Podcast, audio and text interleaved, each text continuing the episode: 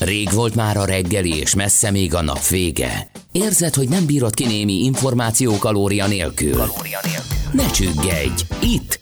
Az Uzsonna kamat, a millás reggeli délutáni pénzügyi betevője, hogy senki ne maradjon profitéhes.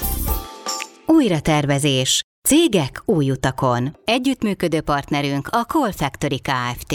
Köszöntöm az Uzsonnak a hallgatóit, Gede Balázs vagyok. A mai témánk az lesz, hogy megvizsgáljuk az áruhitelezést, hogy az hogyan uh, muzsikált a járvány alatt, illetve milyen problémák adódhatnak, avagy mennyire volt népszerű.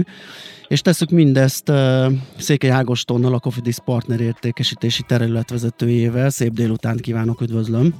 Üdvözlöm én is, örömmel köszöntök minden kedves hallgatót. Na nézzük meg egy kicsit, vizsgáljuk meg magát az áruhitelezést, az áruhitelek népszerűségét, hogy hol helyezkedik el ez a pénzügyi piacon a hiteltermékek között.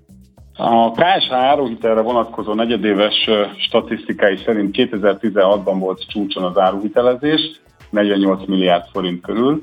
2018 óta azonban stagnál, nagyságrendileg 26-28 milliárdos éves volumenen. 2020-ban kismértékben azért nőtt a piac, de ha mélyebbre ásunk, akkor ellentétes hatásokat látunk. Egyrészt a klasszikus retail kereskedelmi láncokban csökkenni látszik a forgalom, viszont az e-commerce-ben, a webshopokban jelentősen nőtt.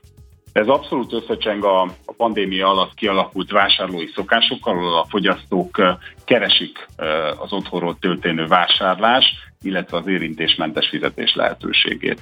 Akkor ezek szerint elmondhatjuk, hogy az áruhitelezés nyertese volt a, a járványnak? Ugye, az, ahogy említette, az elkereskedelem, a, az elektronikus pénzügyek, ezek mind ö, ott voltak a nyerők között, akkor ezzel gondolom ez a termék is. Inkább úgy fogalmaznék, hogy, hogy alkalmazkodott a helyzethez, innovatív fizetési megoldások és fizetési megoldásokhoz kötődő újító szolgáltatások jelentek meg a piacon, de azért továbbra is jellemző természetesen a hitelkártya felhasználása az áruhitelek esetén. Annyit még mindenképpen hozzátennék a Cofidis friss kutatása szerint, amely egyébként, amely kutatás egy 500 fős online kérdőíves felmérés volt, és reprezentatíva a magyar internetező lakosságra vetítve, korcsoport nem végzettség, stb. alapján.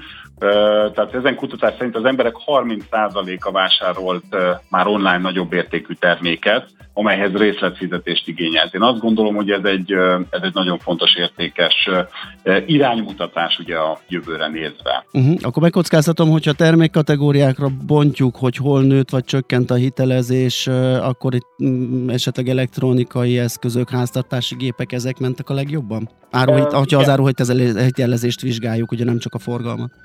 Abszolút a vírushelyzet nem megváltoztatott véleményem szerint, hanem inkább ráerősített a fogyasztási hitelek piacán végbe menő változásokra, jelesül az online-osodásra. A karantén okozta a helyzet, és ennek megfelelően az otthoni munkavégzés drasztikus elterjedése és emelkedése a, a nagy hatást gyakorolt az áruhitellen megvásárolt termékek körére. Nyilván van, ami felerősödött termékkörökre gondolok, van, ami háttérbe szorult. Én azt gondolom, egyértelmű győztesei voltak a kialakult helyzetnek az irodai beszerzés, berendezéseket, laptopokat, telekommunikációs eszközöket forgalmazó webáruházak. 2020 második negyedévében élesen emelkedett ezen termékek finanszírozási igénye. Egyébként nyomtatók, irodai székek, bútorok, számos esetben áruhiteligénylések féltermékei voltak. A konyhai kisgépekről nem is beszélve, amelyek tényleg nagy mértékben emelkedtek, mármint uh, ezen termékek vásárlása a pandémia alatt. Sőt, az elmúlt fél évben, tehát így, ha fogalmazhatunk, hogy a második, illetve inkább a harmadik hullámot követően az egészségmegőrző termékek, levegőtisztítók részlet fizetéssel történő megvásárlása is emelkedett. Egy picit talán a pandémia tehát a kialakult vírushelyzetnek a negatív hatását a tévék, barna áruk és talán a szolgáltatások finanszírozási igénye szenvedte meg. Mire számítanak a Cofidisnél, hogy hogyan ö, változhat az áruhitelezés a közeljövőben? Hogy viszonyuljak megint ugye a nagy átfogó képhez, ugye azt mondják, hogy a pénzügyi szektornak kifejezetten jót tett. Sokan kipróbálták az online fizetést, a bankolást, a bankkártya használatot, és ott számítanak arra, hogy a jövőben ö, ennek valamelyik, nem is az a nagy felfutás, ami volt a járvány alatt, de valami visszamarad. Az áruhitelezésnél mire számítanak? Abszolút hasonló tendenciákra számítunk. Biztos vagyok benne, hogy tovább emelkedik a digitalizáció, egyre nagyobb az igény az érintésmentes és személyes kontaktus nélkülöző tevékenységre, ilyen például a videóbeazonosítás, hangaláírás, amelyet ugye a Cofidis innovatív módon az ügyfeleinek rendelkezésre bocsájt, és ez a fajta egyre növekvő online térfelényítás támasztja alá ugye az a Cofidis szintén egy, egy friss kutatása, amely szerint az emberek 44%-a szívesebben vásárol olyan webáruházban, ahol biztosítják számára az online áruhitel lehetőségét. Sőt, azon kör, azok körében, akik már ugye vásároltak online áruhitelre egyszer, ott megduplázódik ez az arány, 80%-ra nő. Úgyhogy én azt gondolom összességében, hogy, hogy mindenképpen a digitalizáció az az irány, amely felé az áruhitelpiac is tovább folytatódik, illetve tovább halad. Itt leginkább a vevőkkel és a fogyasztókkal foglalkoztunk, de alapvetően a pandémiát követően milyen piaci helyzet vár. Tehát itt már belecsíptünk abba, ugye, hogy az, az elkereskedőknek szükséges a szolgáltatás bővítés, mert ez már elvárás, de alapvetően milyen piaci helyzetre számítanak?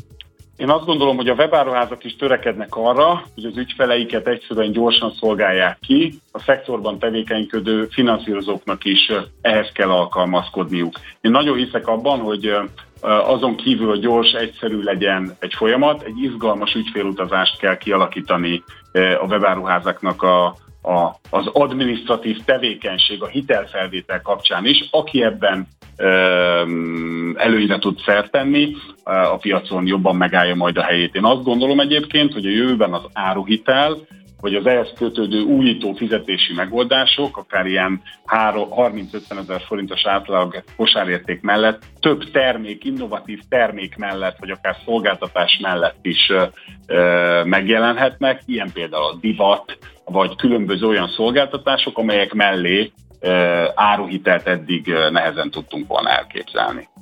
Hát akkor reménykedjünk ebben, mert hogy ezek a fejlesztések gondolom mind fogyasztóknak, mind az elkereskedőknek és a pénzügyi szolgáltatóknak egyaránt kedvére válna. Úgyhogy hát várjuk akkor a fejleményeket, és nagyon köszönjük, hogy beszélgettünk erről. További szép napot kívánunk! Én is köszönöm, további szép napot önnek! Székely Ágoston, a Cofidis partnerértékesítési terület vezetőjével beszélgettem.